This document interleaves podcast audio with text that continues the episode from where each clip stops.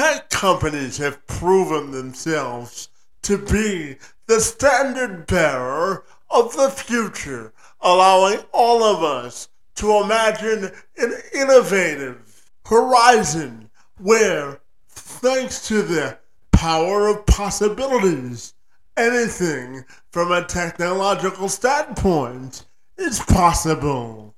And according to Deloitte and the Wall Street Journal, the technology industry has done its best to withstand the headwinds of a pandemic uncertainty in order to thrive past adversity. It thrust more tech companies into the future, forcing them to consider ways they can accelerate digital transformation, improve the effectiveness and productivity of their supply chains, and offering service based offerings and increasing the way they look at a diverse talent pool. However, it's all not a bed of roses for the industry.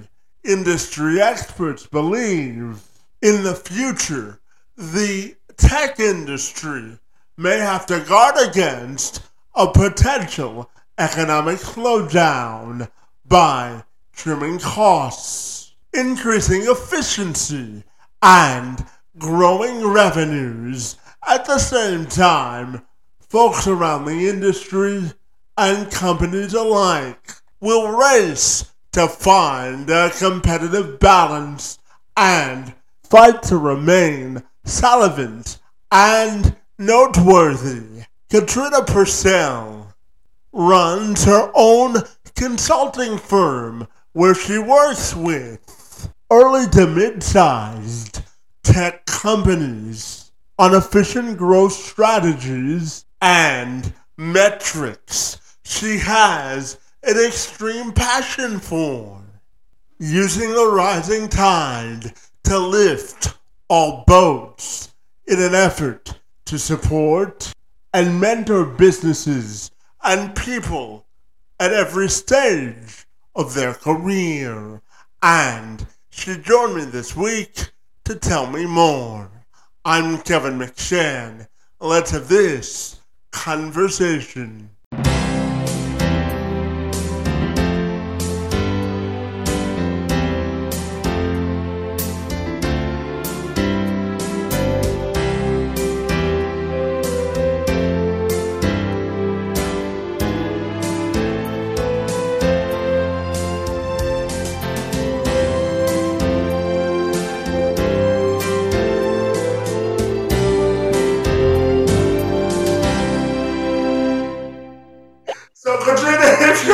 I'll take a moment to welcome you to the program. And I'm super excited to learn how you help small and medium sized tech companies really embrace the growth process. Great to see you this morning and happy Brooklyn uh, Tuesday to you. Thank you. Yes, happy sunny Brooklyn Tuesday. Absolutely. No. Uh, Katrina, I'm wondering if we can start our conversation by you diving into exactly what, what you think effective business growth is in today's economic environment and climate. I'm fascinated to get your answer there. Yes, I think um, so. I think of, of the past couple of years, uh, people were prioritizing growth at all costs. Um, and I think that there's a metaphor there somewhere for personal growth as well. But um, you know, companies were just throwing money to grow. Uh, and I think right now, in you know, somewhat tighter economic times, um, there's a bit more restrictions there. You need to show that you have the unit economics to grow efficiently uh, and effectively. And so, essentially, what that means is that you can grow, but you're growing smartly. So you're not growing your team. You're not throwing bodies at problems. You're you're trying to think about what processes are effective. Um, you're really thinking about what are the right clients to go after um, what are the right uh, unit economics that you need in order to make sure that your business is sustainable because there's not free money flowing around. Uh, and so you need to make sure that the folks who are investing in your company are able to see a return on that investment. Yeah, absolutely. Now, I know that you primarily focus on uh, helping entrepreneurs and those in uh, the tech uh, space to empower growth through strategic leadership and innovation. So tell me how those two things are interconnected in the work that you do and in general as well. Right. So I think the importance of strategic leadership, and so it's important that that people are leaders, not just managers. Um, and so people want to feel inspired. They want to be excited to go to work every day. They want to know that what they're doing is impactful and that they are somehow contributing to the outcome of the company. And what that means is that the leaders have to be able to give a very strategic but sound plan to the employees that are under them. They need to be able to say, this is where we're going and this is why. Um, I think Gen Z and, and especially also millennials really want to understand why they're doing what they're doing. What is the impact that it's going to have? And what are the outcomes? What are the desired, you know, things that they're trying to achieve so that they feel connected to the mission of the company uh, and then in terms of innovation, I, I feel like uh, we should live a life of innovation. Uh, if you're standing still, you're you're you're going too slow. Uh, you know, especially living in New York City, right? Everything's always moving quickly, and so just because something is the old way it's done doesn't always mean it's the best way. And I think it's very important to listen to all the voices at the table, uh, whether they're a, a leader or a manager or they're someone who's who's brand new. They might have a really great opinion on how to do something in a different way which could actually end up being much more effective. It's funny you bring that up because, you know, Katrina, I don't know how much research you did on me, but I was born with what's called uh, spastic quadriplegia cerebral palsy. Uh, simply means that I don't have enough oxygen in my legs to walk normally. But one of my mottos of life, Katrina, is that I believe that that life happens because you, you make it happen, right? And that inclusion is the gateway to independence. And one promise that I made to myself, because, you know, Katrina, I found out at nine years old that I wouldn't be able to walk for the rest of my life without assistance. But one promise that I made to myself is that I wouldn't let my physical restri- restrictions sort of limit my potential in life. And now I work with organizations to uh, help them sort of improve their inclusive culture for folks with disabilities. So tell me about the competitive advantage you think it brings to businesses by, by infusing uh, folks with disabilities into the workforce and into society at large. Right. So I, I think it's such a great point. And, and I did, I really love learning about your journey because I do think it, it really speaks to the value in hearing and listening to different voices in in the workforce and this comes back to something that i feel strongly about which is flexibility so providing flexibility for hours that, that folks need to be in the office or whether they even need to be in the office allows you to create a culture where folks who may not be the mainstream can provide their opinions, can provide input. And if you're building a product, especially if you're building a product for a consumer base, it's so important to understand all the different people who will be using that product. So not just, you know, someone who has all the advantages in life and, and is able to maybe use any product, but people who who might think differently and who might look at your product in a different way or need to use it in a slightly different way. And so it's very important when you're creating a culture to always presume competence. So when you're interviewing someone, always assume they can do the job. They're interviewing for the job, they can do it. And you should be looking for culture add, not culture fit. Because if you're always looking for the same type of people, you're going to end up with the same type of people.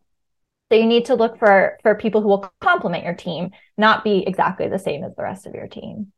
And Katrina, a variety is the spice of life, isn't it? Exactly. exactly right. And I'm also curious to ask you about uh, the pandemic shift in business and really motivating people to get back to work. You know, uh, uh, we look at a labor shortage now in both America and I live in Canada, and there are uh, companies that are, are essentially begging people to come back to work. And, you know, and, and I read a story last night on the news. I think the uh, state of Idaho, if I remember correctly, is changing uh, their child labor laws to allow kids to work longer hours. So tell, tell me about the pandemic shift and really uh, how do you think we can motivate people to get back to work?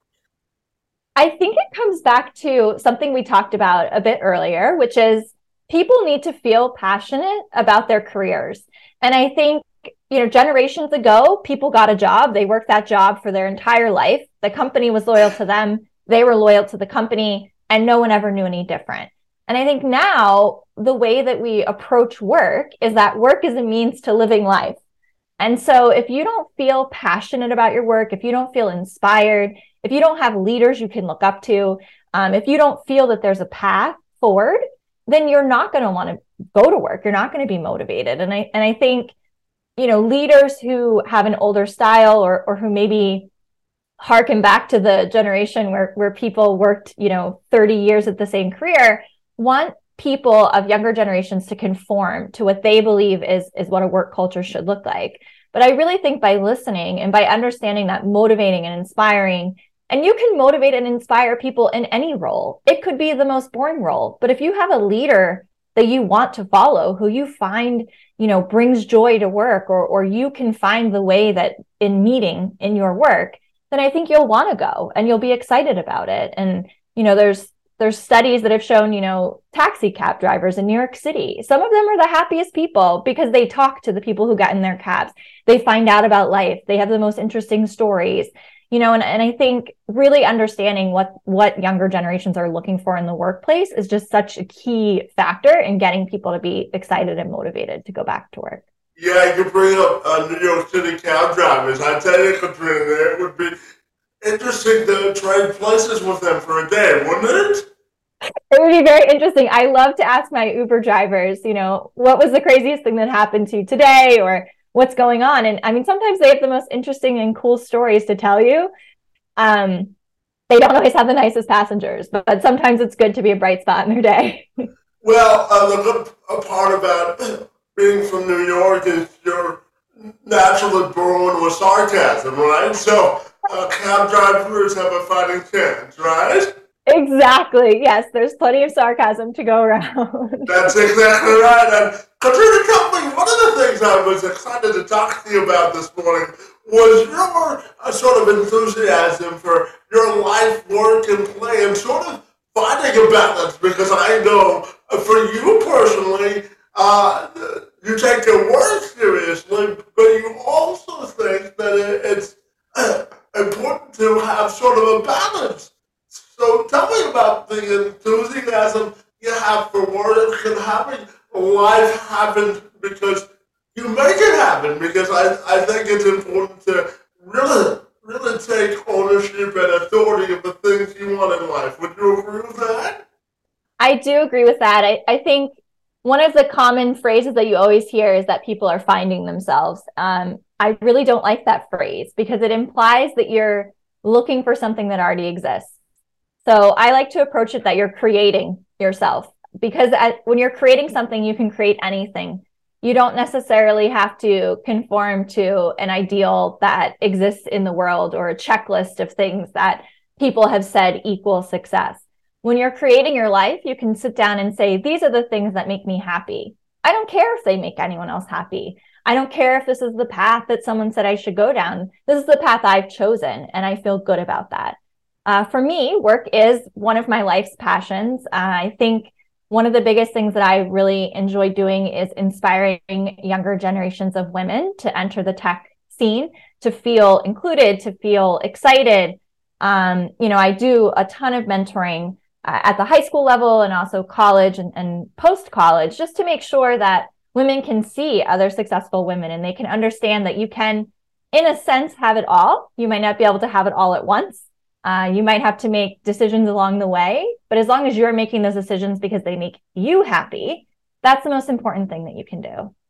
Yeah, and I tell you, they tell me that you have a sense of adventure in life. I know you've tackled an Ironman to an executive MBA program while also working a full time job. So tell me about your your own sense of ambition and keeping a positive mindset in life and how important that is to you.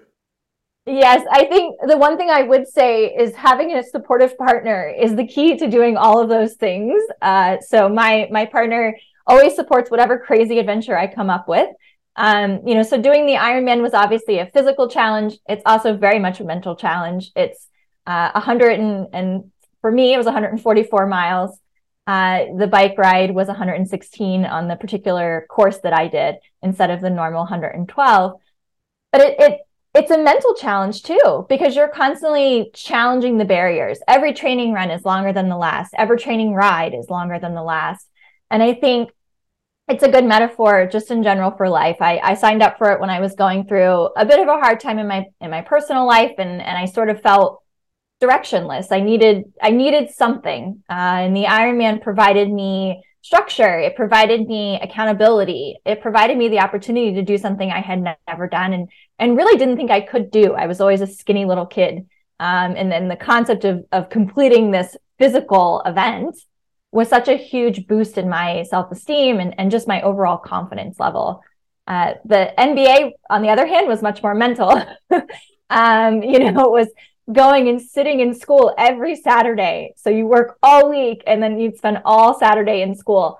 Uh, it had been years since I had sat in classes, and so there was there was some physical element to sitting in class for nine hours every Saturday uh, after having worked all week. But I met such amazing people, and, and Columbia's program is is flexible. It's it's you're able to become a cohort, and and you're able to really meet and create a network. and And I found that to be a really valuable experience when I did it and I did it in my mid 30s. So I understood and I appreciated what I was getting rather than going through a full time program, you know, in, maybe in my early 20s when I didn't really have a ton of work experience. Yeah, absolutely. And I want to go back to something you said earlier about being uh, an example for younger women and the importance of women's empowerment because, you know, I was excited to learn that you did that a portion of, of what you do in terms of mentoring young women. So tell me, what how, how do you think women's empowerment has changed over the years, and what do you think the new definition of that term is? Yeah, it's such a great question. I actually am part of a new women's networking uh, collective, which is trying to sort of redefine what it actually means uh, to for women's empowerment. I think in the past there were only there's only room for one right you know women felt like okay i can be the one at the table and i think our generation is really requiring the thought to be no make the table bigger there can be more women and women should be supporting other women you know we're not competing against one another to be the one voice in the room but we're actually increasing the number of voices and i think nowadays women's empowerment is about choice so you can empower women to want to be stay at home moms. You can empower women to want to go into traditionally feminine careers like teaching, nursing. You can also empower women to want to be CEOs and want to be, you know, tech moguls. It's it's not about forcing women into one path or another. It's a, it's about giving them the opportunity to choose and making them feel empowered that whatever they choose is supported and it's something that they will be able to be successful at without having to fight uh, each step of the way. Yeah, absolutely. And, you know, Katrina, I also wanted to talk to you about uh, the, the idea and concept of expectations. You know, uh, Katrina, there's a sign in my office, and it's something I look at every day, and it says that the only ex- expectations you have to meet are your own because it's really hard to sort of meet someone else's expectations if you don't have them for yourself. And I know that overcoming adversity and being in some uh, compromising situations is something that you've experienced throughout your life. And I know that you've set your own standards. So talk to me about expectations and really setting the ground, uh, groundwork for establishing uh, what that looks for you because it looks different for everybody else, doesn't it? It does. I think expectations are dangerous. Um, I agree. they are dangerous. I think living your life by other people's expectations might mean that you're successful, but you're unhappy. Um, and I think it's so important to be able to feel strong enough in your own your own well-being to say these are my expectations. I'm meeting my expectations. So um, I grew up in Virginia, uh, and down in Virginia, people get married in their 20s. Um, you know, they have kids, they have families. Um, and I I moved to New York because I really didn't feel quite ready to do that stuff yet. I wanted to kind of explore the the possibilities. I wanted to travel. Um, and I think in so, in some cases, I look at my my high school friends and I see people with kids, and and I feel, huh, you know, I, we don't have kids yet, and you know, we have a fa- fantastic life here in Brooklyn but those are my expectations. My expectation is to live this full life, to travel, to have my job, and then to think about having a family. If I was living based off the expectations of others, you know, I might feel a sense of loss that I haven't done that already.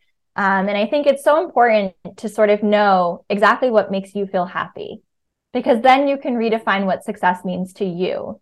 And you can make sure that you're balancing success and happiness properly, that you're not going after someone else's expectations, achieving them, and then being unhappy or feeling incomplete?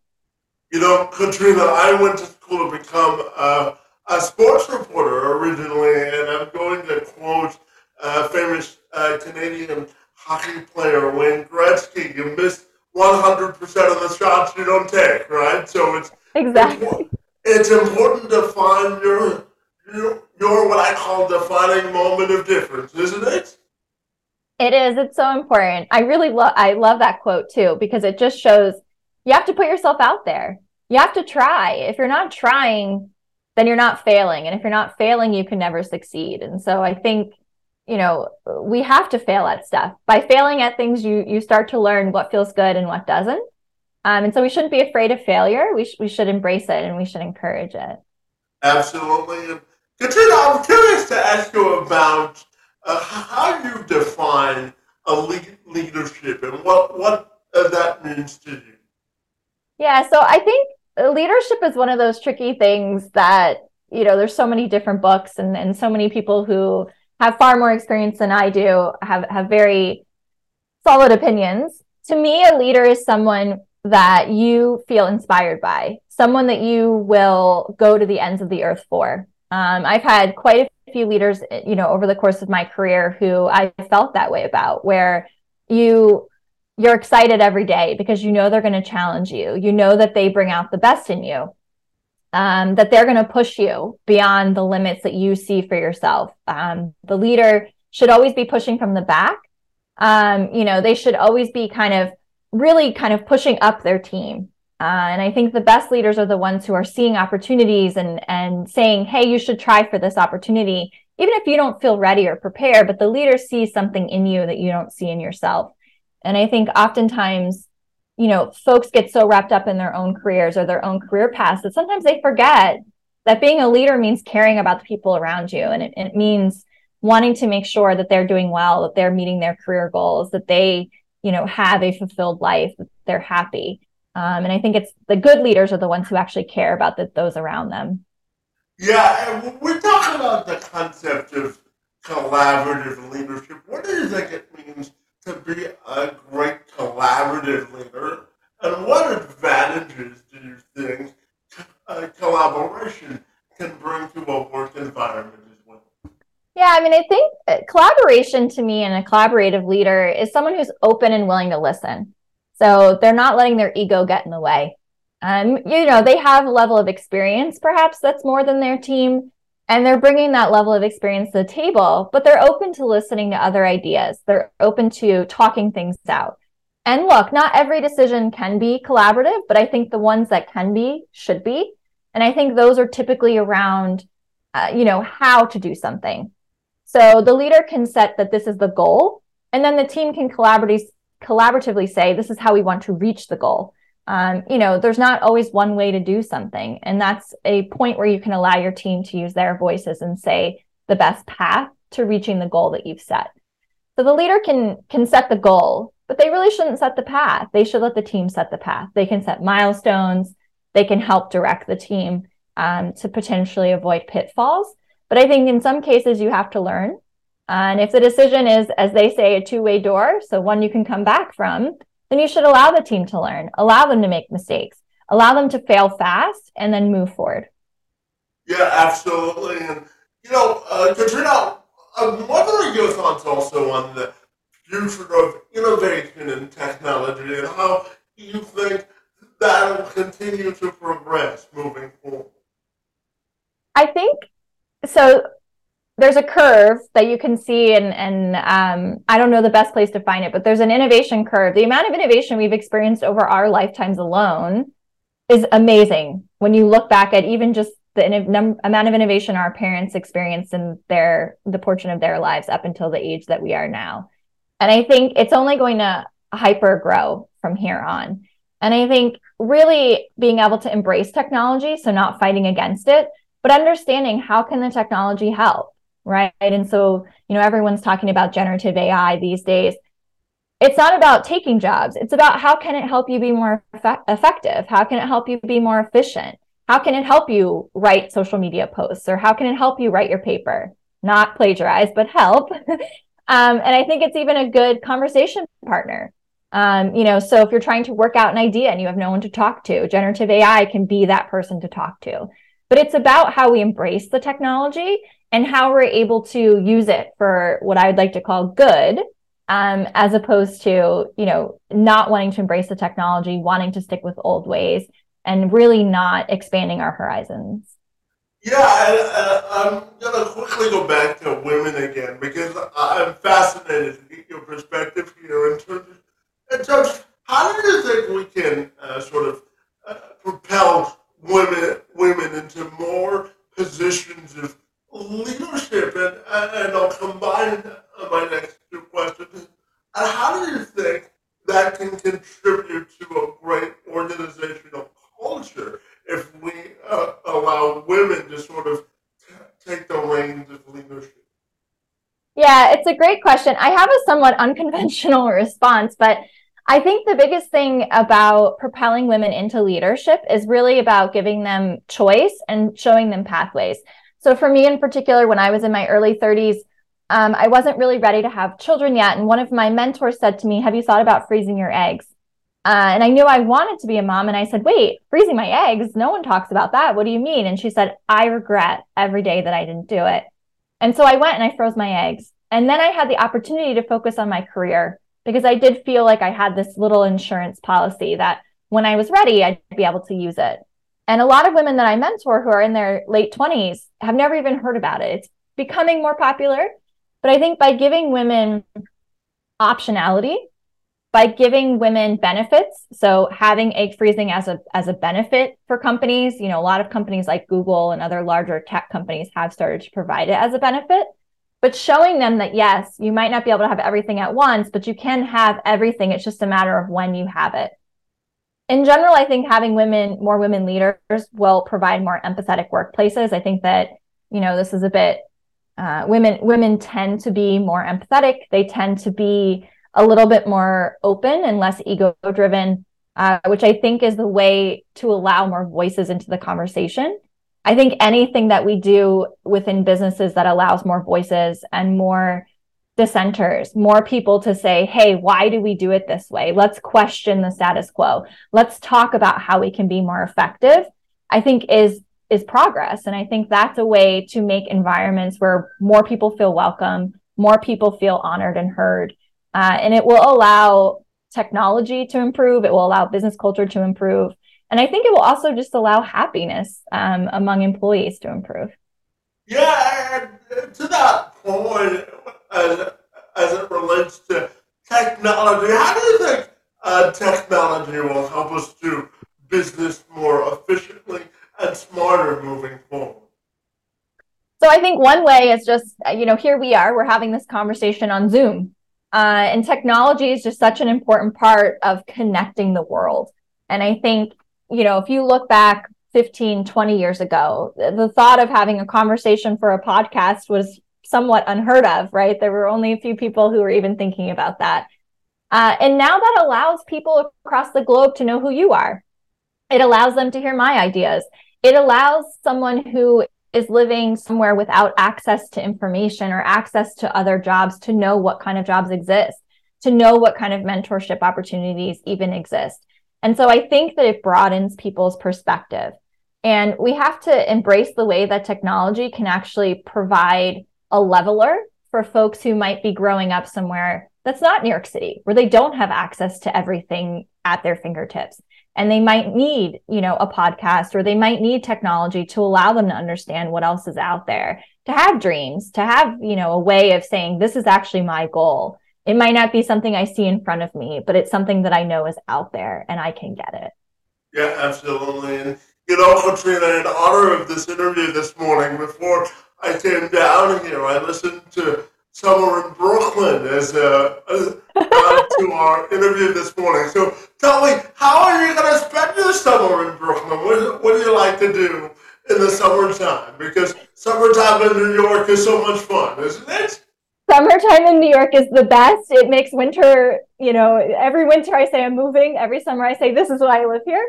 Um, so we live right by Prospect Park in Brooklyn. And so we, we will spend our summer at Prospect Park doing barbecues and Smorgasburg and watching our swan family that lives in the lake grow up. So every year the swans have babies and, and every year we know how we're progressing through the summer by watching them grow. So it's kind of a activity that you would not think of in New York, but that's actually one of my favorite parts about living by Prospect Park.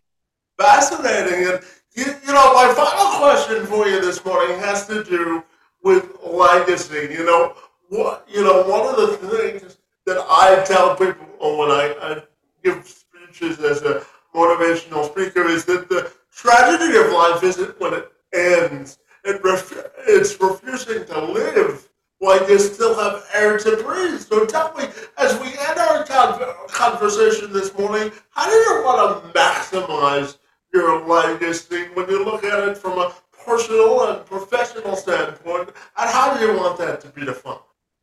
Yeah, I think it's such a it's something I've spent a lot of time thinking about actually. Uh, you know, I think as we enter quote middle age, it's something that you start to think about a lot is sort of what is your legacy on the world.